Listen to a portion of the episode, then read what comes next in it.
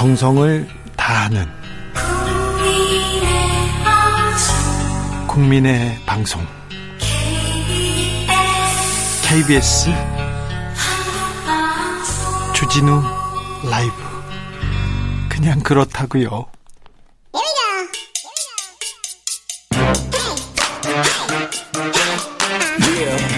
뉴스. 진실을 향한 진지한 수다. 기자들의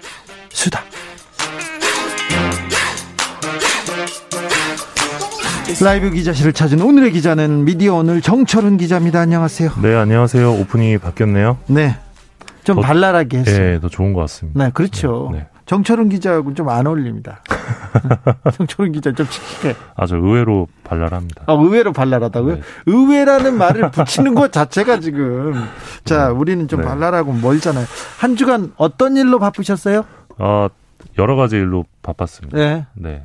알죠. 아, 여러 워낙 가지 그. 사건들이 많아서 네. 또 오늘 오후에는 또 뭐 조선일보에서 속보를 또 내면서 어떤 이 속보요? 조민 씨가 이 네. 탈락했다. 네. 인턴 탈락했다. 예, 인턴 탈락했다. 이 엄청난 속보를 또 접하면서 예, 정말 이 한국은 다이나믹하다는 걸 또 한 번 느꼈어요. 아니, 근데 그런 것까지 알아야 돼요. 아, 저도 그 생각을 했는데요. 너무 이- 많은 언론에서 쓰고 있어요. 그러니까 이 전직 법무부 장관의 딸인데 네. 이 딸이 이 인턴에 떨어진 것까지 보도할 만큼 이게 공적 이슈인가 좀 예. 그런 의문은 좀 들긴 했습니다. 그렇죠. 예, 예. 네, 좀 음, 아직 젊은 친구고 그런데 얼마나 좀 가혹한 거 아닌가 이런 생각도 좀 가져보고요. 지원할 때마다 계속 아마 따라다닐 나올 거것 아니에요. 네, 예. 뭘 하더라도 시험 봤다, 인턴 떨어졌다, 인턴 네. 봤다, 뭐 계속 나옵니다. 사실 관계를 좀 확인하고 했으면 좋겠어요. 쓰더라도 음. 어, 전혀 아니 뭐 피부과 지원은 예, 아니었다면서요. 예. 네. 그런데 계속 나옵니다. 자, 오늘은 어떤 이야기 준비하셨어요? 아, 제가 뭐 담배는 태우지 않지만 네. 담배값 인상과 관련해서 최근에 좀 소란이 있어서 이것도 담배값 보도 언론이 네. 어떻게 했는지 이건 좀 들여다 봐야 됩니다. 예, 자, 한번 가져와 봤습니다. 네. 그 주진우 라이브에서 어제였나요? 네. 그 인터뷰가 하나 나갔던 걸로 네, 기억하는데 보건복지부 국장님께서 언론 보도가 어떻게 나가는지 한번 짚어보겠습니다. 네. 27일이었는데 보건복지부가 국민건강증진 종합 계획을 내놓습니다. 예. 제 5차 계획인데 이게 되게 큰 덩어리가 큰 어떤 계획이에요. 네, 그래서 국민 건강 얘기하는 거예요. 예, 건강 영양 평가 도입, 뭐 건강 위해 품목에 대한 건강 증진 부담금 부과, 뭐 해외 사례 연구 논의, 뭐 건강 형평성 제고를 위한 건강 격차 완화, 뭐 다양한 과제들이 이제 계획에 담겼는데 어, 이 계획이 중점 과제가 28개고 분과만 6개입니다. 네. 근데 이 중에서 1분과에 들어가 있는 부분이 건강 생활 실천 분야인데 여기에 담배값과 관련된 부분이 있습니다. 네. 근데 언론이 여기에만 집중을 한 거죠. 네. 어, 이 내용을 좀 보면 네. 흡연율을 낮추기 위해 담배에 대한 건강증진 부담금 인상을 추진할 필요가 있다. 이 부분이 나오는데 네. 이게 이제 질의응답 과정에서 질문이 나옵니다. 네. 인상 폭과 시기를 물어보는데 이때 복지부 건강정책국장이 이렇게 답을 합니다. 이 부분은 정확히 답변을 드려야 될 것 같은데 증진금을 OECD 평균 수준으로 인상하는 게 아닙니다. 아니다. 담배값을 현재 OECD 평균은 담배값 하나당 7달러. 근데 우리나라는 한 4달러, 4달러 정도인데 담배값을 올리겠다. 이런 정책적 목표인 것이고 오늘 발표한 계획이 말씀드린 대로 10년간 계획입니다. 네. 지금도 국회 증진부담금을 인상하는 법- 법안이 상정돼 있듯이 10년 안에는 구체적으로 올릴 수 있는 기회가 올 것이라고 생각합니다. 현재는 아주 구체적으로 언제 얼만큼 올릴지 정하고 있지 않습니다.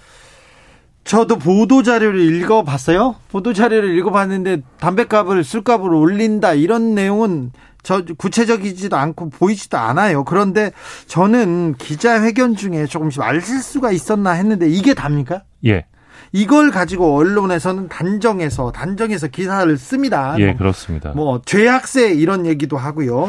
그래서 언론 보도를 보면 마치 확정된 것처럼 이게 보도가 나갑니다. 아, 8천 원으로 올린다고 했지 않습니까? 너 8천 원으로 올리는데 담배 피울래 막 그렇게 기사 썼잖아요. 그러니까 저도 처음에 기사 보고 아 올라가는구나 조만간에 네. 그런 생각을 했었는데, 그러니까 언론 보도를 보면 2030년까지 현재 4,500원 수준인 담배값을 어, OECD 평균이 7.36달러거든요. 네. 약 8,132원 수준까지 올린다. 예. 이런 게 확정된 것처럼 보도가 나가기 시작합니다. 아, 머리 기사로 막 썼어요. 네, 다음 날 기사를 보면 조선일보 제목을 보겠습니다. 서민 경제에 횡포라더니 문 담배값 인상도 내로남불. 올린다는 얘기잖아요. 예, 중앙일보 담배값 인상 들끓는 민심 4년 전 문 발언은 서민 쥐었자는 것.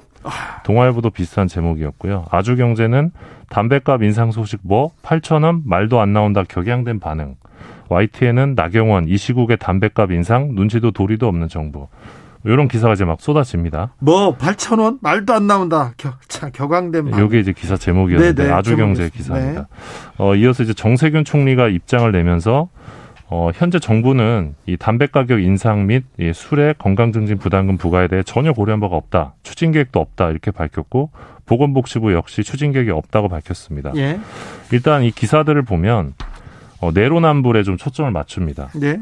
그러니까 앞서 박근혜 정부가 2014년 9월에 이 경제관계 장관회의를 열어서 2,500원이던 담배값을 4,500원으로 올린다고 발표했고 그게 3개월 뒤인 2015년 1월부터 적용이 됐습니다. 네. 그러니까 당시에는 3개월 만에 2,000원이 올랐던 사건이에요. 있었죠. 네, 근데 이번 발표는 10년 계획이고 10년 안에 검토. 네, 3,500원 정도 늘리는 거를 검토해 보겠다는 겁니다. 올리겠다는 것도 아니고 예, 10년 예, 안에. 예. 예. 근데 언론 보도만 보면 마치 담배값 8,000원 인상이 당장 이 문재인 정부 임기 중에 내년에라도 혹은 올해라도 이루어질 것 같은 뉘앙스예요. 어제 신문 보면 오늘 올랐어요. 이미 8천 원으로. 그래서 어 언론이 이 담배값 인상이라는 굉장히 좀 민감한 이슈, 이슈인데 네. 이거를 정부 비판을 위한 불쏘시개로 이용한 건 아닌가 이런 보입니다. 비판이 좀 가능해 보입니다. 네. 왜냐하면 왜냐하면 이 박근혜 대통령이 2005년이었습니다. 네. 참여정부 때 2005년 9월 7일 한나라당 대표 시절에 이 노무현 전 노무현 당시 대통령과 이, 이 회담을 가집니다. 네. 그때 이런 말을 합니다. 세금을 올리지 않는 방향으로 가야 한다. 예. 소주와 담배는 서민이 애용하는 것 아닌가 네. 이런 말을 하면서 이제 올리지 말라는 얘기를 한 거죠. 네. 그리고 2006년 당시 한나라당이 그 담배값 인상에 반대한다면서 당시 참여정부의 500원 인상 시도에 대해서 강하게 비판을 했었거든요. 네. 그 뒤에 시간이 흘러서 2014년에 박근혜 정부가 이제 2,000원을 올리지 않았습니까? 예. 그 당시에 조중동을 비롯한 보수 신문에서 박근혜의 내로남불 이라면서 비판한 기사를 제가 찾을 수가 없어요. 예. 그러니까 이런 부분을 되짚어 보면 네. 언론의 어떤 선택적 비판이 이, 이 건에서 또 한 번 드러난 것이 아닌가 네. 생각이 좀 듭니다. 어, 그런, 그런데요. 담배값하고 술, 뭐 술값 뭐 인상을 안 할 것 같으니까 언론에서는 오늘은 어떻게 보도하냐면요. 어, 여론이 안 좋으니까 후퇴한 걸로 후퇴한 음. 걸로 정부가 잘못한 걸로 이렇게 여론에서 언론에서는 확정 짓습니다. 코로나로 지쳤는데 술 담배값 올린다고 애주 애원가들 뿔났다. 뿔나서 바꾼 걸로 정부가 정책을 추진하지 않는 걸로 이렇게 거의 보도가 좀 바뀌죠. 그렇게 보면 이제 언론 입장에서는 우리가 큰 일을 했다고 또 그렇죠. 예. 절대 무오류의 집단이 우리 한국 언론 같아요. 절대 이렇게 2650님이 오히려 정부가 간보기로 한 걸로 볼 수 있지 않을까요? 언론을 보면 이렇게 생각하는 게 당연합니다. 그런데 제가 기자회견문 이렇게 쭉 보도자료 읽어봤거든요. 그리고 어제 물어보고 지금 정 철은 기자가 팩트 체크로 그때 네. 기자회견에서 있었던 말을 예. 이렇게 보면 네. 네. 좀 그렇습니다. 언론이 네. 정부 비판을 위해서 담배값으로 담배값으로 막 지진 거 아닌가 이렇게 생각합니다. 담배값을. 네. 다음 뉴스로 가볼까요? 예, 그 최근에 아스트라제네카 코로나 백신과 관련해서 이 효능에 대한 논란이 지금 언론 보도로 등장하고 있는데 특별히 아스트라제네카 백신에 대한 효능 계속 기사가 왔어요. 나왔어요. 구체적으로 보면 이제 보수 신문과 경제지 중심으로 이 아스트라제네카 백신 효능이 노인층에게는 노년층에게는 8%에 불과하다. 효능이 네. 8%에 불과하다는 언론 보도가 지금 계속 나오고 있는데요. 네, 지금도 이- 나오고 있습니다. 지금 8%면 가치가 없는 거잖아요. 아예. 맞습니다. 근데 이제 아스트라제네카 백신이 지금 한국에서 확보한 백신이고 그렇죠. 보도가 한국은- 사실이면 네. 이 백신 접종과 집단 면역 계획에 큰 차질이 빚어질 가능성이 높은데 네. 어 그럼 이게 뭐가 맞느냐 한번 따져봤습니다. 예. 이 보니까 어, 한국이 한국 언론이 외신을 인용해서 이 보도를 한 건데요. 네. 지난 1월 26일에 이 독일 경제신문 한델스 블라트라는 곳이 있습니다. 한델스 블라트 저는 잘 모르겠는데요. 네, 저도 처음 듣긴 했는데 그러니까 아무튼 여기서 정철은 기자하고 저하고 지금 안 들어본 신문이면 그렇게 큰 신문사는 아닌 것 같습니다. 저명한 신문사는. 예, 여기서 이제 해당 내용 이 8% 관련된 주장을 하면서 아스트라제네카 백신이 고령자에 대한 효능이 검증되지 않아 사용에 사용에 좀 승인을 받지 못할 거다. 이런 예측을 합니다. 네. 이후에 아스트라제네카 백신을 개발한 옥스퍼드 대에서 이 언론을 통해 제기된 이 백신의 효능이 매우 낮다는 주장 근거가 없다 이렇게 밝혔는데 네. 어, 이후에 독일 보건부에선 이런 입장을 냅니다. 이 임상 시험에 참여했던 지원자 가운데 56세에서 69세 비율이 8%였는데 네. 이 숫자를 예방 효과와 혼동한 것 같다. 아하. 이게 독일 보건부가 발표합니다. 네. 그러면서 65세 이상 고령자에 대한 아스트라제네카 백신 예방 효과가 8%라는 뜻은 아니다. 이렇게 명확히 정정을 했습니다. 네. 그러니까 한델스블라트가 이걸 착각했네. 효능기초 착각을 했고 예.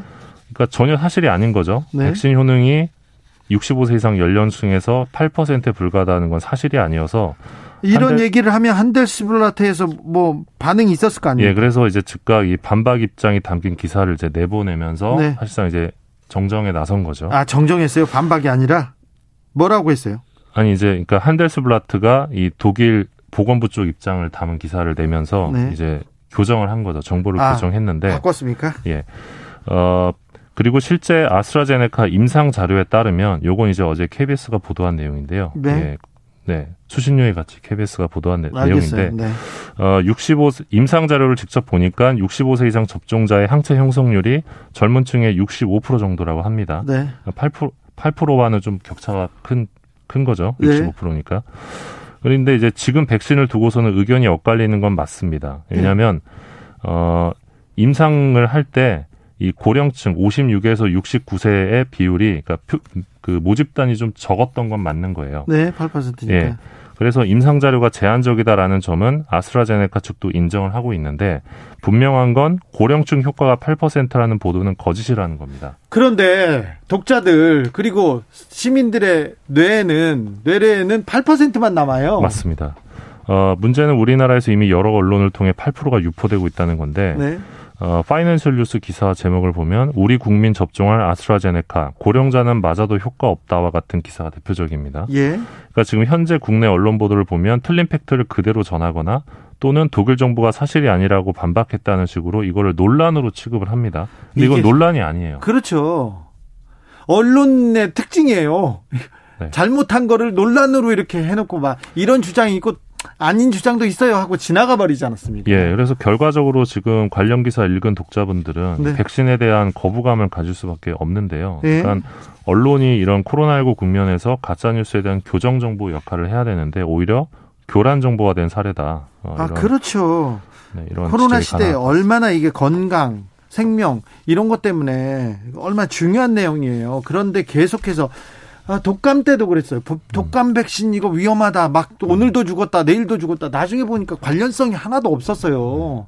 어떻게 어떻게 하려고 그래? 지금 코로나 백신이 우리를 자유케 하겠다고 코로나 백신을 다 기다리고 있는데 이렇게 불안감 조성해서 누구한테 도움이 되는지 잘 모르겠어요. 그런 것 같습니다. 그러니까 아스트라제네카 임상 자료 원본을 보고 기사를 쓰는 게 가장 정확했을 텐데 좀 그냥 노력 외신 보도를 노력해야죠. 그대로 인용하면서 예, 예. 오보로 양산한 것 같습니다.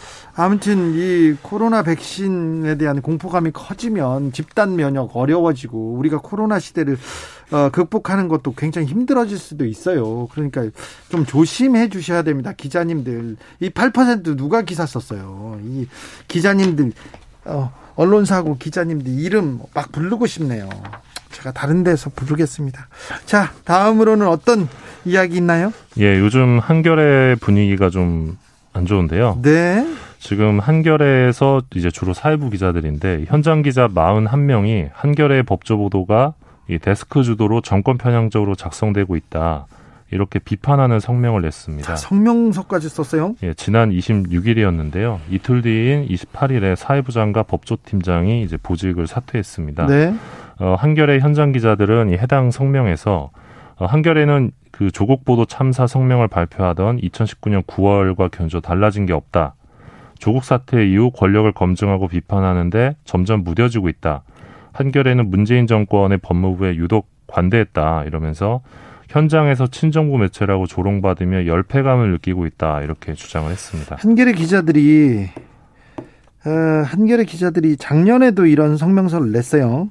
그런데 네, 네. 2019년이었는데요. 네. 그때 9월 5일 날 출고됐던 이 강희철의 법조회전이라는 코너가 있습니다. 예. 이게 4분 만에 삭제가 됐던 사건이 있는데 예. 당시 그 삭제된 기사 제목이 우병우 대자뷰 조국 문정부 5년 사이 어떻게 기록될까라는 내용이었는데 어, 당시 한겨레가 한겨레 논조와 맞지 않다는 이유로 무기한 보류를 하면서 이제 불거졌던 논란입니다. 당시에도 네. 한겨레 기자들이 성명을 내고 항의를 하면서 어, 기자의 이름으로 언론자를 억누르겠다면 떠나라. 앞선 선배들처럼 청와대 여당으로 가라. 이렇게 밝힌 바가 있었는데요. 네.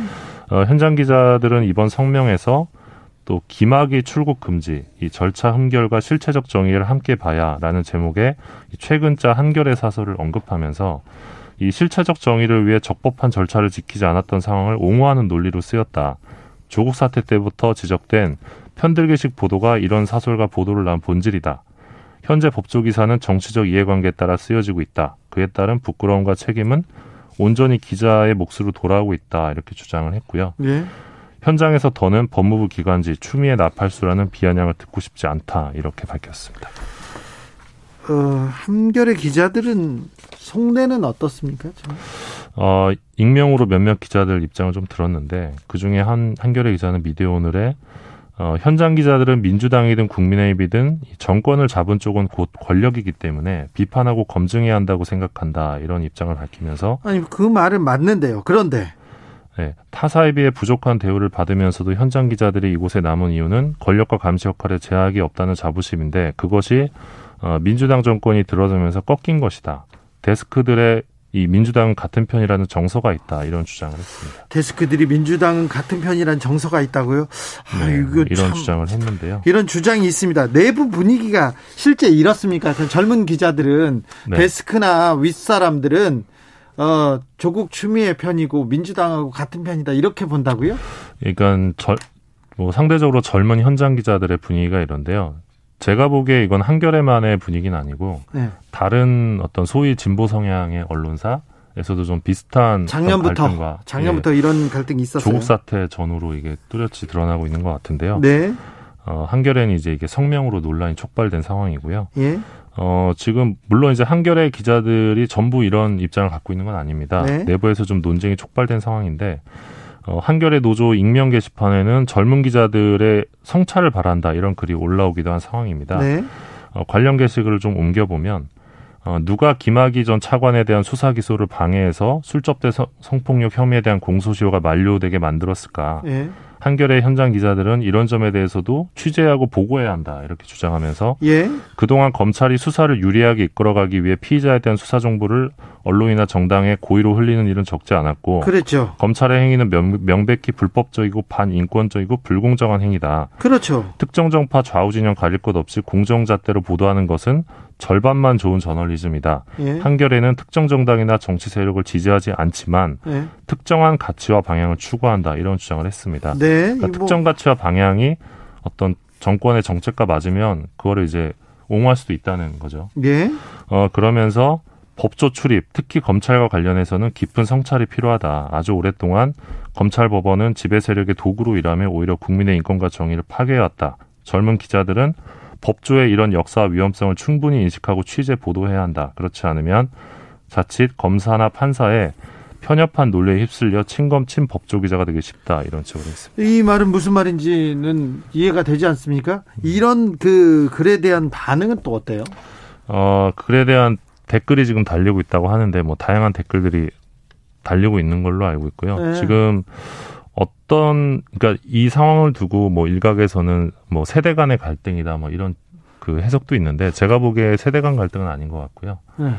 어떤 그 경험의 차이일 수도 있고 예. 뭐 인식의 차이일 수도 있고 논점의 차이일 수도 있는데 아무튼 좀 되게 복잡하게 좀 해석을 해봐야 되는 사건이라는 생각을 하고 있습니다. 2353님이 한겨레 기자들은 검찰 권력은 권력으로 안 보이나요? 이렇게 아, 안 보이나 보네요. 이렇게 얘기하는데요. 다만 이제 개인적으로 한 가지 아쉬운 게 있다면 한겨레가 이런 주장을 하면서 동시에 그러니까 한겨레도 다른 언론사와 마찬가지로 법조 출입을 하고 있잖아요. 예. 기자단에 가입돼서 네.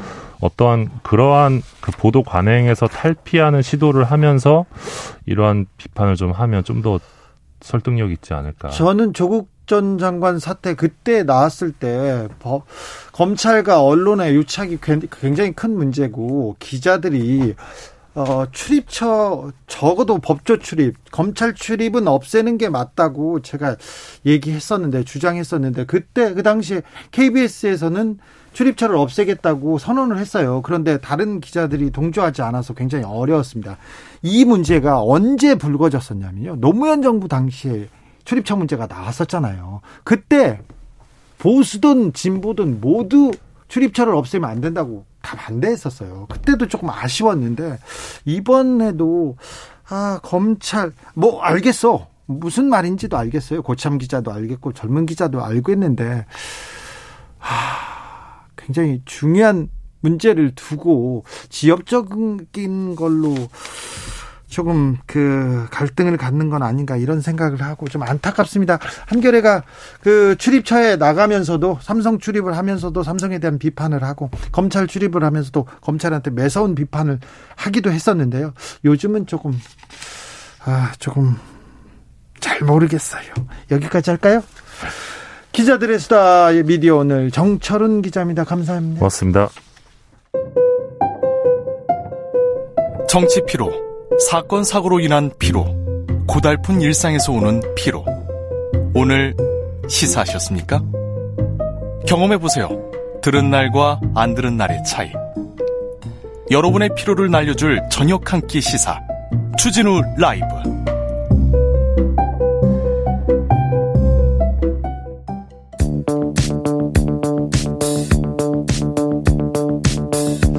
대한민국 정치의 새로운 100년을 준비한다. 21세기형 국회 싱크탱크 정치연구소 영앤영. 21대 국회에 보내는 뜨거운 비대면 고급진 정치 컨설팅입니다. 오늘 정치권 뜨겁게 분석해 보겠습니다. 정치는 데이터다. 정치는 과학이다. 박시영 윈지코리아 컨설팅 대표 안녕하세요. 네 반갑습니다. 박시영입니다. 올 때마다 스타일이 네, 네 점점 멋있어지고 큰일이야. 헤어스타일도 바뀌고. KBS 분장 실력이 예, 메이크업 아, 질이 좀 높아졌나요? 이렇게 아, 이제 또 연예인 되는 거 아닙니까? 아 그러게요. 데이터가 지금 좀 약간 좀 그렇게 연예계 쪽으로 가고 있습니다. 자, 아니다. 말, 도안 되는. 정치는 촉이다. 정치는 감이다. 최영일 평론가 어서 오세요. 네, 안녕하십니까? 잘 지내시죠? 어떠세요? 그럼요, 그럼요. 아니 네. 지금 박시영 대표만 요즘 잘 나가서 네. 데이터 테이너라는 말이 생길 판이에요. 아 그래요? 네. 하나 이 갑자기 왜 그러시죠? 3초 전에 만든 게 티가 납니다. 아 그래요. 네. 자 지금 3초 전에 3초 전에 아주 뜨거워지는 기사가 있어요. 네. 갑자기 뜨겁습니다. 김종인 비대위원장이 정부가 북한의 극비리에 원전을 지어준다. 이건 이적 행위다. 막 이런 얘기를 했어요. 네네. 청와대에서는 바로 터무니없는 주장 강력 네. 대응하겠다고 지금 뭐 소송 얘기를 할 아, 정도인데 법적 조치하겠다. 네. 이거 어떤 내용입니까? 아, 그런데다가 간단하게 말씀드리면 2018년 5월 이때가 네. 4.27 남북 정상회담이 갑자기 평창 동계올림픽 이후에 분위기가 네. 무르익다가 우리가 기억하는 도보다리 회담이 있었고 네. 그 다음에 한 번은 번개 미팅이 있잖아요. 예, 그 중간이에요. 그 네. 중간. 네. 5월 초에서부터 5월 중순까지 이 산, 산업부에서 산업부에서 문건이 하나 만들어졌는데 북한에 우리가 원전을 지어준다라고 하는 것에 대한 계획 검토 문건이 보고서가 만들어졌다라는 주장이 나온 거예요. 네. 이게 뭐냐면 이게 이제 사실은 월성원전 1호기 수사하고 있지 않습니까? 네. 근데 당시에 뭐 청와대 파견 나갔던 산자부 공무원들이 뭐 야밤에 400 몇십 건을 삭제했다 이런 얘기가 나왔잖아요. 네. 530건. 그 아니, 복구를 했어요. 대부분은. 음. 네. 원래 최재형 감사원장이 이야기할 때는 이제 400 몇십 건 중에 대부분은 복구했고 일부는 복구 못했다는데 지금 수사 중인 과정에서 530건의 문건이 삭제된 것으로 최종 확인이 됐는데 네. 이 삭제 문건 안에 그 북한에 우리가 원전을 지원하기로 한 것을 검토한 문서가 들어 있었다는 보도가 나온 거예요. SBS에서 나왔죠? 그리고 이것을 김종인 이제 비대위원장이 받아서 이거 이적행위다라고 주장을 한 거고 청와대는 즉각 반응이 나왔는데 사실 무근이며 이거는 법적 조치하겠다. 그리고 이제 윤건영 지금 의원이지만 저는 이제 청와대 국정상황실장입니다. 네. 그 당시에 예. 북한과 나눈 모든 이야기 중에 원전의 원자도 없었다 이렇게 표현했는데 이게 너무 당연한 게 저는 아니 평화로운 시기에 경제 협력을 도모하면서 전력이 뭐 문제가 있다든가 하면 그게 원전이든 LNG 발전소든 남북이 논의할 수 있는 시기가 와야 한다고 봅니다. 아니 근데, 그때 지금 그때 경협의 내용이 이미 다 밝혀졌었어요. 그렇죠. 뭐 철도 뭐 이런 게 다 나오지 않았습니까? 맞아요. 협력해야 할 것들이 거기 원전은 전혀 없었죠. 그리고 또 한 가지는 어느 정권이 생각을 해보세요. 그때 가장 핵심적인 남북 간의 합의의 첫 번째 의제가 뭐예요? 비핵화잖아요. 예. 핵무기를 없애자고 얘기하는데 원전 줄게. 근데 이게 있었어요. 94년도에 네. 김영삼 정부 김영삼 정부 때 클린턴 정부가 미국이 미국이 북한에 너네 핵핵 중수로를 폐기하면 네. 동결하면 우리가 핵 경수로 두 기를 지어 줄게. 그리고 중유 얼마 지원해 줄게. 얘기를 하고 이 예산을 46억 달러인데 지금 한 5조 원 되는 돈입니다. 이거를 남한이 70% 내고 일본이 20% 내고 유럽이 10% 내고 미국은 안 내. 이렇게 짰어요. 김영삼 정부가 반발을 했더니 당시 클린턴 행정부가 뭐라 그랬는지 아세요? 이거 당신네가 한 70% 예산 내서 지어주면 통일되면 당신네 거잖아. 네. 그래서 YS가 그럽시다 해서 진행되다가 미국이 제공하기로 한 벙커 CU를 주지 않자 북한이 다시 문제 제기를 하면서 NPT 탈퇴를 선언하고 하죠 당시에. 자, 그런데 근데 미국은 이 저 경수로 지어준다고 한 적이 있지만 우리 네. 정부는 역대 없잖아요. 아니 그리고 핵에 관한. 어, 원전을 북에다 지어주는데 우리가 지어주고 싶다고 해서 지어줄 수 있는 것도 아니지 아, 않습니까? 당연하죠. 당연하죠. 지금 경제 제재상 보면 석탄도 한 톨 못 주는데 네. 생각해 보세요. 우리 열차에 기름 싣고 갔는데 미군이 막았잖아요. 자, 여기 지금 물자를 싣고 북한으로 가면은 경제 제재 위반이 되기 때문에 여기서부터 못 올라갑니다. 그 못 갔잖아요, 그때. 연구 연구 목적이었는데. 윤거정 그 당시 국정 상황실장 남북 정상회담의 실무 준비를 책임을 졌, 졌던 아. 당사자인데 이분이 이제 이렇게 얘기했어. 지금 국회의원 아닙니까? 그렇죠. 뭐라고 얘기했냐면 어, 만에 하나 100번 양보해서 어, 산업자원부의 공무원이 실무자가 다양한 아이디어를 음. 뭐 그 예를 들면 보고서 형태로 만들어 봤을, 수는 있겠지만 개인 차원에서. 개인 차원에서 청와대에서 그런 거를 관여한 것도 없고 어 이런 게 위에 올라온 보고도 일체 받은 바도 없고 남북 정상회담에서 전혀 다뤄지지 않았다. 음. 이렇게 이야기하면서 적어도 공당의 대표라면 이런 무책임한 얘기를 이렇게 에, 터무니없는 얘기를 이렇게 할 수 있느냐. 부품 공작과 다를 바 없는 발언이다 음. 이렇게 좀 강하게 네. 이야기를 했습니다. 어, 이 내용의 출처가 어디였냐면 단독 풀 영상 청와대 보고 문건 여럿 북한 원전 추진 야밤 삭제 SBS 탐사 보도 팀이었는데요. 음. 저는요 SBS에서 지금 그 공소장을 공개했어요. 음. 저기 그 산자부 공무원들 네네, 공소장 기소한, 네. 공소장을 공개했는데 공고, 공개한 게 이게 감사원 아니면 검찰에서 조금 공소장이기 때문에 검찰에서 흘러나왔을 가능성이 가장 큽니다. 음, 음. 그래서 재판도 시작하기 전에 이런 제목을 가지고 음. 이렇게 조금 아, 아뭘그 의혹을 만드는 거는 굉장히 우려할 만한 일 아닙니까? 지금 음. 검찰과 언론이 항상 이렇게 짜고 치는 고스톱처럼 보여주는 항상 흘리고 보도하고 그래서 의혹을 네, 네. 그 증폭시키는 이런 일이 계속 있었는데 또 바운 패턴. 바운 패턴을 또 보게 돼서 이게 굉장히 아, 안타까워요. 그리고 이건 월성원전 1호기 기소와 아주 무관한 음. 아무 관계 없는 별건의 자료예요. 네. 존재한다고 쳐도. 네. 근데 이제 파일 이름이 선정적으로 북한 원전 추진의 약자인 북원추라고 이름이 네. 적힌 파일이다. 북 원전 추진 야밤 삭제 네. 원전 추진을 했는데 야밤에 삭제한 것으로 이렇게 보이지 않습니까? 어, 그러니까 음. 이것 때문에 자기네들이 이걸 없애려고 지은 것처럼 보이지 않습니까? 근데 마치 이 그림은 데자뷰가 있어요. 기시감이 있는 게 MB 정부 마지막에 이 정권이 이제 청와대 비워주고 나올 때 그때 사실은 이 노무현 정부 때부터 대통령 기록물은 보존하고 저장하고 이 국가 기록물 보- 보관소 안에 대통령 기록물 관도 따로 만들어져 있는 거 아니에요. 그런데 지금 그때 모든 문건을 파쇄하기 위해서 파쇄기까지 대량 구매한 사실이 나왔는데 마치 그런 장면을 연상케 하잖아요. 뭔가 이제 뒤가 구린 네. 것들을 다 이제 파쇄하거나 삭제하는 2507님께서 선거철만 되면 되면 네 선거철입니다. 그래서 또 이런 뉴스도 더 많이 나올 것으로 보입니다. 신용식님은 담당자는 일이 없어서 혼자 그런 보고서를 만들었을까 이렇게 하는데 이런 보도가 나오면 이렇게 생각하는 게 당연해요. 음. 그렇죠. 이런 걸 의도하고 또 이렇게 막 그렇죠. 이제 예를 들면 아니면 말고식이죠. 네, 전통, 의혹을 제, 전형적인 제기하기도 합니다. 수법이죠. 어, 64, 6939님, 주진우 라이브 하면서, 근데요, 네. 정말 궁금해서 여쭤봅니다. 최영일 평론가님. 네네. 식사는 하고 방송하는 거 맞지요? 새벽에. 원래 하루 두 끼 먹습니다. 아, 그래요? 새벽에 라디오 틀면 나오고, TV 틀면 나오고, 또 남편이 엄청 좋아해요, 얘기합니다. 아, 왜요? 모르겠어요. 남편분한테 말씀하세요. 정신 좀 차리라고. 아니 그, 그 뉘앙스는 본인은 안 좋아하신다는 얘기를 들려서 네, 그런 것 같아요. 좋아해 주세요. 난 왜요? 열심히 하고 있습니다. 네. 자, 본격적으로 이슈로 넘어가 볼까요? 자, 서울 민심이 네. 특별한 이유 없이 지금 계속해서 민주당이 국민의 힘을 앞질러서 조금 더 달아나고 음. 있습니다. 아, 6주 만에 역전된 이유는 뭐고 왜 그럴까요? 데이터박. 네. 아니 사실 그 제가 몇 번 이제 방송에서 이야기합니다만 음. 갤럽 조사나 니어미터가 이제 정례적으로 발표를 다르다. 하는데 아니 다르다는 걸 얘기하기 전에 이 전국 1000명이나 1500명 조사를 음. 인용을 많이 하는데 뭐 니어미터는 가끔 월요일에 2500명이 되기도 합니다. 매일 네. 500명씩 하니까. 음. 그런데 해당 지역이 사례수 어, 실제 그, 그 표본 사이즈가 100명, 뭐 200명, 300명 정도밖에 안 될 때는 작다.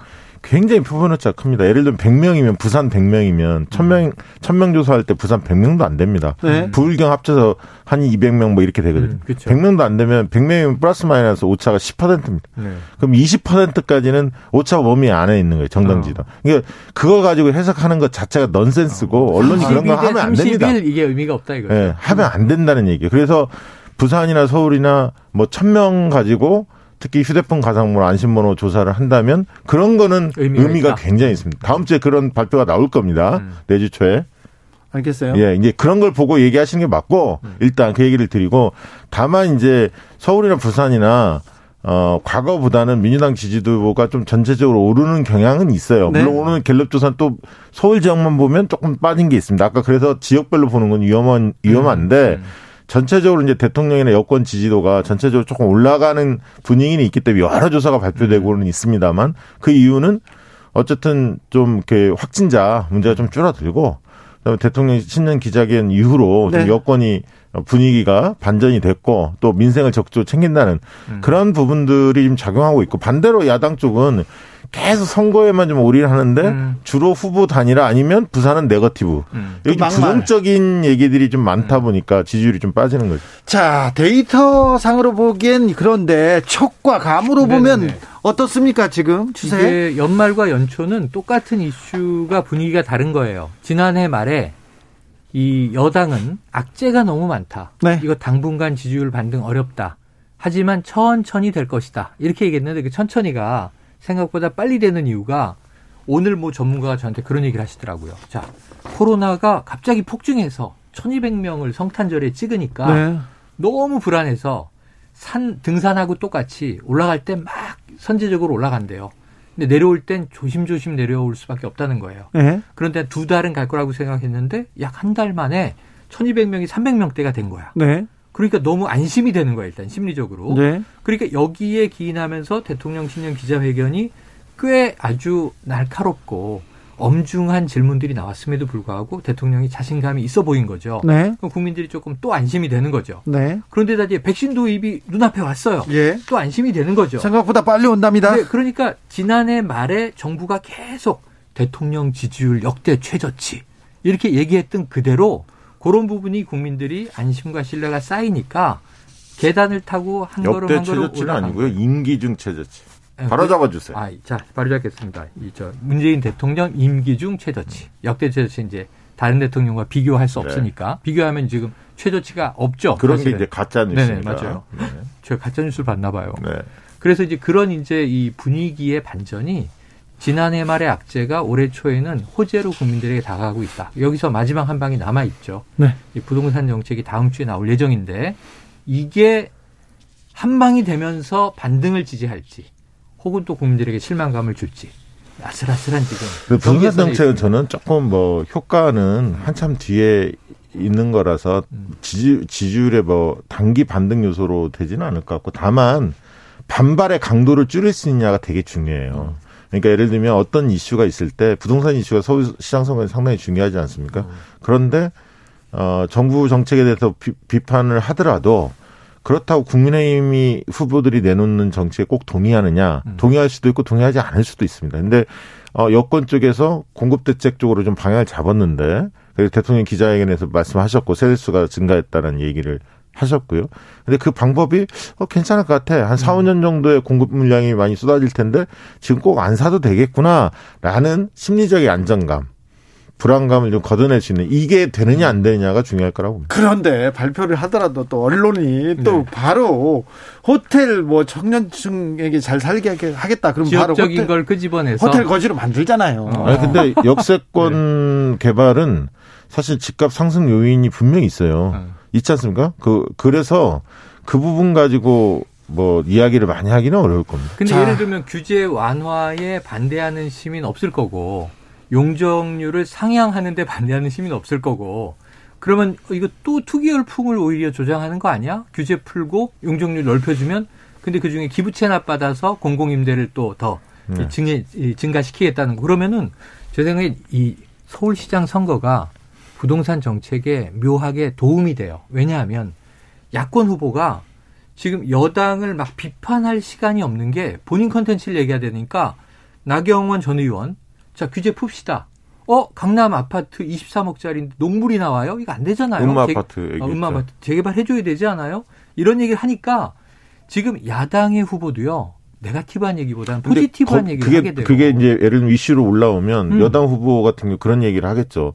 그럼 거기에 용적률 그 완화 조치를 해서 만약에 고층을 50층을 올렸다. 올리면. 올리면, 음. 거기에 대해서 공공의 임대주택이나 이런 부분들에 대한 빠진다. 아니면 그만큼의 수혜가 있는데 그 부분에 대한 환수 부분을 어떻게 할 거냐 이런 부분들이 논쟁이 붙게 돼 있거든요. 그렇죠. 그랬을 때 국민의힘에 꼭 유리한 것만은 아닙니다. 아, 아니 이 부동산 정책을 가지고 여야 주자들이 대책을 막 내는 게 시민들에게는 긍정적인 긍정적인 효과를 주죠. 네. 부동산 말고 서울시장, 부자, 부산시장 재보궐선거에 또 변수가 될 아, 요인은 또 뭐가 있을까요? 그거는 정현정 씨한테 교통 정보 아, 물어보고 네. 듣겠습니다. 예상했습니다. 테이크아웃 시사 나왔습니다. 오늘도 하나 챙겨가세요. 주진우 라이브. 서울시장 그리고 부산시장 재보궐선거 지금 후끈 달아오고 있습니다. 정말 치열하게 치열하게 다투고 있는데 자 서울시장의 어, 선거에서 네. 변수가 뭘까요? 서울시장 변수는 네, 서울시장 네. 변수. 저는 음, 두 가지로 보는데 하나는 새로움입니다. 새로움. 새로움. 그 얘기는 뭔 얘기냐면 여야 주요 후보가 다 새롭지 않은데요? 서울시장 선거에 오래전부터 준비했던 분들이고 네. 또 서울시장 했던 분도 계시고 다 그렇습니다. 음. 그리고 중진 의원들입니다. 대개. 따라서 좀 식, 식상한 느낌이 약간 있거든요. 음. 그래서 참신한 발상, 뭔가 새로움을 줄 수 있는 뭐 음. 정책이 됐던 메시지가 됐든 행보가 됐든 새로움을 누가 줄 수 있냐 이게 굉장히 중요한 포인트고요. 두 번째는 20, 30대를 누가 잡을 거냐. 그리고 20, 30대는 어, 시장 선거에 대해서 4, 50, 60대에 비하면 조금 관심이 덜 하거든요. 근데 이분들이 이제 그 불만도 많고 여러 뭐 그런 어떤 상대적 박탈감 이런 것도 큰데 이분들의 마음을 어 훔칠 수 있는 마음을 뭔가 가져올 수 있는 그러려면 뭔가 섹시해야 돼. 음. 이야기 자체가 음. 스, 스토리가 있으면 감각적이어야 돼. 이 부분을 잘 건드리는 후보가 유리할 것이다. 어, 막 마케팅 전문가다운 얘기예요. 저는 심리적으로 봤을 때 안정감입니다. 안정감. 왜냐하면 이제 마지막 마지막에 충격적인 상황으로 재보궐 선거가 만들어지기 전을 생각해 보자고요. 자, 박원순 전 시장의 서울. 예를 들면 서울 시민들이 가지고 있는 기준치를 높였어요. 네. 그 예전에 뭐 관선 시대와는 비교할 바도 없고 민선 이후에도 서울시가 늘 진화해 왔지만 그걸 업그레이드해서 국제적 메트로폴리스로 만들어 놨는데 근데 재보선이 이루어지게 된 좀 황당한 지난 여름의 사건은 시민들도 참, 잘 소화가 안 되는 거예요. 네. 왜 이런 일이 벌어졌는가. 네. 뭐 아직까지도 이제 최근에 들어서야 사과하고 있고 그렇지 않습니까? 근데 어쨌든 서울 시민들의 거버넌스, 행정에 있어서는 quality가 높아진 건 인정해야 돼요. 그럼 그보단 더 잘해야지. 플러스 안정감이라고 하는 것은 좀 돌발적으로 충격적인 상황을 보지 않고자 하는. 그러니까 이제 여기서는 그 인물도 중요하고요. 인성도 중요하고요. 그리고 시민들과의 소통과 교감이 중요한데 아까 참신함, 뭐 감각적 이런 얘기 하셨지만 저는 서울 시민은 예측 가능성, 그러니까 불확실성을 낮춰주는 그런 시장을 원할 것이다. 저는 약간 생각이 달라요. 그걸 표현하면 안정감, 이 경제적 안정감을 이 포함해서 부동산 안정을 포함해서 저는 굉장히 편안함을 주는 시장을 고르고 싶어 할 것 같아요. 그러니까 저는 뭐냐면 박 시장식의 어떤 긍정적인 포인트는 많은 부분을 시민들이 한 10년간 봐왔기 때문에 그 익숙하고요. 익숙하고. 익숙하고. 그러나 중요한 건 뭐냐면 최근에 어 경기도나 인천, 특히 경기도 이재명 지사가 상당히 지금 주가가 높으니까 어 옆에 있는 광역 자치단체 지방 정부하고 비교하는 게 형성이 됐습니다. 음. 특히 재난지원금이라든가 뭐 기본소득 뭐 여러 얘기들을 하면서 그래서 왜 저기는 주는데 우리는 왜 안 주지? 그 이렇게 다 생각이 하겠죠. 이미 들어왔어요. 네. 그래서 훨씬 더 과감한 사람이 정책이 들릴 거다. 저는 그렇게 보고요. 그래서 경기도에서 했던 부분들보다 더 서울이 또 자부심이 있지 않습니까? 서울 시민들이 나름대로. 그래서 그런 부분들을 염두에 둬야 한다. 그래서 어 식상하고 늘 들었던 얘기는 오히려 그 후보한테 마이너스다. 음. 그리고 과감해야 한다. 저는 자. 그렇게 주문합니다. 뭐 단일화는 잘 될까요? 특별히 범보수 단일화는 잘 안 될 겁니다. 잘 안 될 것 같다고요? 예. 왜냐하면 어차피 단일화는 시도할 거예요. 그건 안 한다는 게 아니라 네. 시도하는데 깔끔하게 그게 정리가 될 거냐는 쉽지 않다고 보는 이유는 김종인 어, 금태섭 뭐 일주일 만에 끝낼 수 있다 어, 이렇게 당연히 얘기하는데. 끝낼 수 있죠. 근데 이제 김종인 위원장이 아마 시간을 좀 벌려고 하는 거 아닙니까? 네. 그 나경원, 오세훈 이런 분들이 충분히 후보를 띄워야죠. 띄워야 하니까. 그런데 아마 설 때 메시지로는 음. 어, 단일화를 3월달에 반드시 하겠다라는 정도의 입장 표명이 있을 거예요. 설 민심을 겨냥해서 보수층들한테 기대감을 불러일으키기 위해서. 그러나 금태섭 얘기 나왔지 않습니까? 세 명을 하겠다. 원래부터 구상이 그렇게 돼 있는 거예요. 예. 그러면 국민의힘의 최종 주자가 결코 불리하지 않습니다. 음. 지금 안철수 대표는 조금 빠지는 분위기고요. 국민의힘 주자 중에 특히 나경원 같은 게 조금 올라가, 올라가는 그런 분위기가 있습니다. 물론 수치로 좀 더더 나와야 알겠습니다만 그런데 금태섭 후보라는 분이 결국은 안철수 표를 일부 안철수 대표 표를 일부 잠식할 가능성이 있거든요. 그런데 이제 안철수와 국민의힘 최종 주자 간에 지지율이 엇비슷하면 여론조사 문항을 가지고 어떻게 설계하느냐에 따라 다 다른데 각자 각 캠프가 다 사전에 여론조사 해봐요. 자기들한테 유리한 협상안이 다 갖고 있습니다. 서로 간에. 그래서 엇비슷하면 정말 조율하기 쉽지 않습니다. 돼. 네. 거기다가 지금 김종인 대표 비대위원장이 국민의힘 후보, 그다음에 안철수 후보, 그다음에 금태섭 어. 후보를 붙였잖아요. 그렇죠. 금태섭 후보를 하나 붙였다. 허허 이거 자기한테 유리한 거잖아요. 국민의힘 쪽에 유리한 거고 네네. 또 붙일 수도 있잖아요. 좀 그렇죠. 중도 중에 사람. 그렇죠.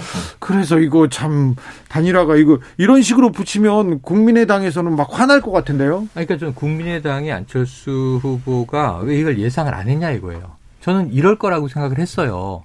그러니까 이 지금 국민의힘 내에 아직 튀는 후보 없이 뭐 출마 예상자들은 난립하고 있는데 지지율은 안 나오고 아, 안철수 대표가 먼저 딱 출마 선언하니 이 타이밍은 참 좋았죠. 이때가 참 멋있을 때였어요. 오랜만에 타이밍 제대로 잡았네. 그러니까 지지율 딱 올라가고 모처럼 주목을 받고 아 안철수 죽지 않았구나 될 것 같아 이런 분위기가 있을 때 주도권을 쥐어야 되는데 거기에 취한 것 같다. 근데 김종인 비대위원장은 판을 읽고 시간을 계속 끌어. 그러면 안철수 대표 김 빼기 하는 거야. 그렇죠. 그럼 나중에 김 빼- 단일화 할 때는 김이 다 빠져 있고 지금 김 빼기 우리- 하면서 네. 계속해서 우리 입당하네 안 하네. up돼 있는 거야. 네? 그래서 안철수 대표가 전략이 미스였다는 거예요. 음. 뭐냐면 지지율이 높았잖아요. 그러면 본인이 후보 단일화에 연연하지 않는 모습을 보였어야 돼요. 음. 그래서 독자적 캠페인을 해서 지지율을 그렇지, 계속. 유지하고 그렇지. 오히려 국민의힘 쪽에서 중진이나 뭐 초선들이 나서서 단일화 합시다. 몸을 달아야 돼. 오히려 그쪽이 몸이 달아서 그렇지. 협상합시다. 자꾸 이렇게 나오게 만들어야 했어야 하는데 본인이 뺏겼어요. 과거에 실패했던 경험들이 있다 보니까 본인이 뭔가 버리고 들어가겠다라고 생각하지만 상대가 볼 때는 본인 중심으로 끌고 가겠다라는 생각밖에 안 들거든요. 지지율이 높기 때문에. 안철수 대표의 지지율이 굉장히 높아서 삼자 대결을 해서 우리가 이길 수 있다. 나의 안철수가 이기고 이길 수 있다. 그 얘기를 해야 되는데 맞아요. 국민의힘에서는 우리는 삼자 대결에도 이길 수 있다. 안철수 필요 없다고 얘기하는데 계속 안철수 대표 가서 구애하는 것처럼 보이지 않습니까? 그래서 김종인 비대위원장이 딱 틈을 본 거예요. 김종인 비대위원장은 지금 포커페이스를 하면서 패를 막 흔들고 있어. 불리할 때조차. 근데 안철수 대표는 좋은 패를 들고 있는데 포커페이스도 안 되고 불안해 보여. 그러니까 김종인 비대위원장이 한마디를 하거든요. 허허 단일화 집착. 집착하는 순간 이게 주도권을 뺏기면서 스텝이 말리는 거예요. 이미 말렸어요. 그래서 몸이 달았다. 음. 안타깝다. 음. 지금 계속 계속 여기 이런 이야기를 음. 들으면서 심지어는 양쪽 다 부인하면서도 뒤늦은 입당설이 나와. 입당설 계속 나오잖아요. 이거는 굴욕이에요. 코미디죠. 네네. 코미디고. 그 다음에 이제 안철수 대표가 갖고 있는 핸디캡 중에 하나가 뭐냐면 보궐선거는 투표율이 상대적으로 조금 낮지 않습니까? 낮죠. 보통 선거보다. 맞죠. 그럼 조직선거의 성격이 약간 띕니다. 충선도가 높은 그렇죠. 사람들이 주로 투표를 하게 돼 있는데 안철수 대표의 지지도 지지층을 분석해 보면 투표 성취에 관심 없는 무관심층 투표를 잘 안 하는 층이 제법 있어요. 그러다 네. 보니까 항상 안철수 대표는 여론조사보다는 조금 덜 나오는 경향이 있어요. 실제 음, 득표율이. 음, 음. 예를 들면 김문수, 안철수 2, 3위 하지 않았습니까? 서울시장 음, 선거에. 지- 지난번에. 근데 여론조사 자체에서는 안철수 대표가 이기는 조사가 좀 더 더 많았어요. 음, 2등 했던 조사가. 그래서 이제 그런 것들을 종합적으로 볼 때 김정인 비대위원장은 어, 자기들이 반드시 이길 수 음. 있다. 승산을 확신하는 거고 김태섭 어, 전 의원도 거기에 보조를 맞추고 있습니다. 음. 시간 일주일이면 다 할 수 있다. 네. 그리고 단일화 협상 2월 말쯤에 논의해도 늦지 않는다. 네. 이런 식으로 얘기하고 있고 3월 4일이 국민의힘 후보가 최종 선출되는 날이에요. 맞아요. 맞아요. 그러니까 3월 4일 이후에 노- 논의하자는 건데 그렇죠. 그건 조금 무리가 있고 아마 음. 2월 한 25일이나 이쯤 되면 음. 이제 논의들이 시작될 이루어지 실무 것이다. 음. 협상은 시작되지 않을까 예측은 합니다. 이주윤님께서 안철수 대표는요 권모도 술수도 부족한 것 같아요 얘기합니다. 자 부산으로 가 보겠습니다. 안철수 대표를 위한 마지막 컨설팅을 드릴게요. 와 마지막 카스텔 좋네. 기회가 없는 건 아니에요. 지금 설 전에 이 설 우리 밥상머리 민심에서 물론 이번에 가족들이 막 대대적으로 모이지 못하겠지만 온라인으로 톡이라도 주고 받습니다. 네. 어쨌든 자 이런 가족 간의 설 명절의 정치 이야기에서 안철수 대표가 그래도 메인 요리를 차지하면 뭐 굴비나 불고기 자리 정도 차지하면 조금 버텨볼 수 있어요. 근데 이때 완전히 밑반찬 되잖아요. 뭐 시금치라든가 나물 종류가 되면 밑반찬 그렇게까지는 안 가죠. 완전히 김 빠지는 거예요. 콩나물 무시하는 네. 겁니까 그러니까 지금? 이 말은 뭐냐면 단일화 고사리? 집착이라는 이야기를 듣지 않도록 네. 자신만의 컨텐츠를 좀 제공하시라고요. 남은 두 주 동안. 그러니까 두 주만에 사람들은 콘텐츠가 어떻게 나와요? 아니 그 자, 콘텐츠 자 없는 거야? 그래서 야당이 상당히 어려울 수밖에 없는데 뭐냐면 민심은 지금 영업 손실 보상제 네. 이거 어떻게 해줄 거냐 네. 소상공인 자영업자들이 거기만 지금 바라보고 있어요. 음. 그러면 소급 적용 안 한다고 그랬잖아요. 그럼 과거 부분을 4차 재난지원금으로 갈 가능성이 높지 않습니까? 음. 그러면 추석 설 전에 그 입장을 여당은 정리할 수밖에 없어요. 음. 3월이 됐던 4월이 아니, 됐던 계속 지금 빨리 해줘야 하거든요. 여당에서는 계속 그 논쟁을 벌이고 있어요. 나는 이거 이렇게 해주겠다 저렇게 해주겠다 지금 논쟁 중이에요. 음. 근데 야당이 그걸 반대 못 하거든요. 네? 반대 못 합니다. 민심이 그걸 요구하고 있고 상황을 알고 있기 때문에 반대 못 합니다. 자, 그 상황에 다음 주에 이 변창흠 장관 표 첫 번째 부동산 공급 대책이 파격적으로 나올 예정이니까 설 때 할 얘기가 너무 많아져요. 경제, 정치, 선거. 근데 여기서 안철수 대표가 자기 이 폭탄을 하나 던져야 돼요. 그럼 단일화 얘기할 겁니까? 계속 왜 단일화 안 해주냐고 아니, 설까지 얘기할 거예요? 폭탄이 아군 내에 터지면 어떡해요? 아, 안 이게 네. 의미 있는 폭탄이지. 아, 정책 있는 폭탄. 정책? 그래요 정책 폭탄. 아젠다. 아직 안철수 후보한테 지금 기회, 아, 기회가 있어요. 아, 그리고 있죠. 지지율도 높고요. 그럼요. 근데 근데 더 실기하면 안 돼. 더 실기하면 안 된다고요. 끌려가게 되면 페이스를 뺏기게 돼요. 자 부산으로 가볼까요? 네. 부산은 어떻습니까? 부산 이현주 후보가 서울에 와서 막 울면서 네네. 울면서 막 호소를 했어. 후소를 했는데 제목을 보니까 네. 조건부 사태 이렇게 돼서 어. 오세훈 시장이 다시 소환됐어. 네. 조건부 출마하고 같이. 아니 그런데 이게 가덕도는 뭐 부산 후보들 국민의힘 후보들도 다 원하는 건데 이게 이걸 가지고 지금 긴급 기자회견하러 서울 왔을까요? 자, 이현주 의원이 한 가지의 소개 성과는 얻었죠. 어, 하루, 하루 반짝 언론의 스포트라이트를 빨아들였어요. 네. 이것도 중요해요. 너무 이현주 잘 되고 있는 거야? 박형준 후보하고 차이는 얼마나 되지? 서울에서는 또 부산 잘 모르니까 서울 네. 얘기만 하느라고. 전국적인 이슈가 이현주 전 의원이 됐는데 자 문제는 나와서 긴급 기자회견한 얘기를 보면 자 조건부 사퇴, 조건부 출마 그리고 그 조건부의 조건은 대상이 있어요. 당 지도부 얘기하는 거예요. 우리 당이 특별법 안 만들어주면 저 사퇴할 거예요. 그럼 이건 뭐냐면 지금 자당이 항의를 하러 올라온 거야. 기자회견 내용이 뭐 여당 심판도 아니야. 그러니까 이게 어 당내에서 지도부랑 말이 안 통하나? 저걸 왜 기자회견을 하지? 그 정도로 심상치가 않아요. 심상치가 않고 지도부에 대한 거부 정서가. 그 다음에 지금 오늘까지도 이현주 의원의 기자회견 관련해서 회자되는 게 뭔지 아세요? 불법 자금을 부득이하게 아, 쓸 수밖에. 없다. 네. 이 말이 안 되는 얘기가 지금 터져 나온 거예요. 그러니까 그 동안에 김종인 비대위원장하고 주호영 원내대표가 부산의 그 가덕도 문제에 대해서 음. 좀 이렇게 폄하하는 맞아요. 그런 뉘앙스를 풍겼어요. 거리를 두고 네. 차갑게 아, 얘기했지. 좀 차갑게 얘기했어. 그러니까 어, 부산 민심이 싹 싸하게 돌아선 거예요, 사실. 그걸 알죠, 후보들은. 음, 그래서 불이 나게 쫓아온 거고 특히 이제 여론조사 지지율이 과거보다도 박형준 후보와 격차 좀 많이 벌어져 있기 때문에 음. 어 결국 가덕도에 대해서 국민의힘이 전향적으로 나서지 않으면 선거판 자체가 어렵다라고 이현주 후보는 판단한 거고 그것을 당론을 만약에 당론이 어, 찬성 쪽으로 특별법 찬성 쪽으로 음. 2월 달에 국민의힘이 정하면 음. 이현주는 본인의 공이다. 음, 그렇죠. 내가 중앙에 맞아요. 가서 설득했노라를 그렇죠. 가지고 선거 전에 임하려고 한 거예요. 음. 그런데 가덕도에 대해서 정말 특별법을 만들어 주거나 아니면 특별한 그 제스처를 취하지 않으면 국민의힘이 매우 어렵습니다. 뭐 어렵습니까 부산에서? 매우 어렵습니다. 이미 매우 어려운데 그거는 거의 기류가 바꿨 바뀌었어요? 이게 쉽게 얘기하면 부산 선거의 구도는 뭐냐면 네. 가덕도 문제에 대해서 찬성하느냐 반대하느냐 누가 더 적극적이냐의 구도로 바뀐 거예요 이미.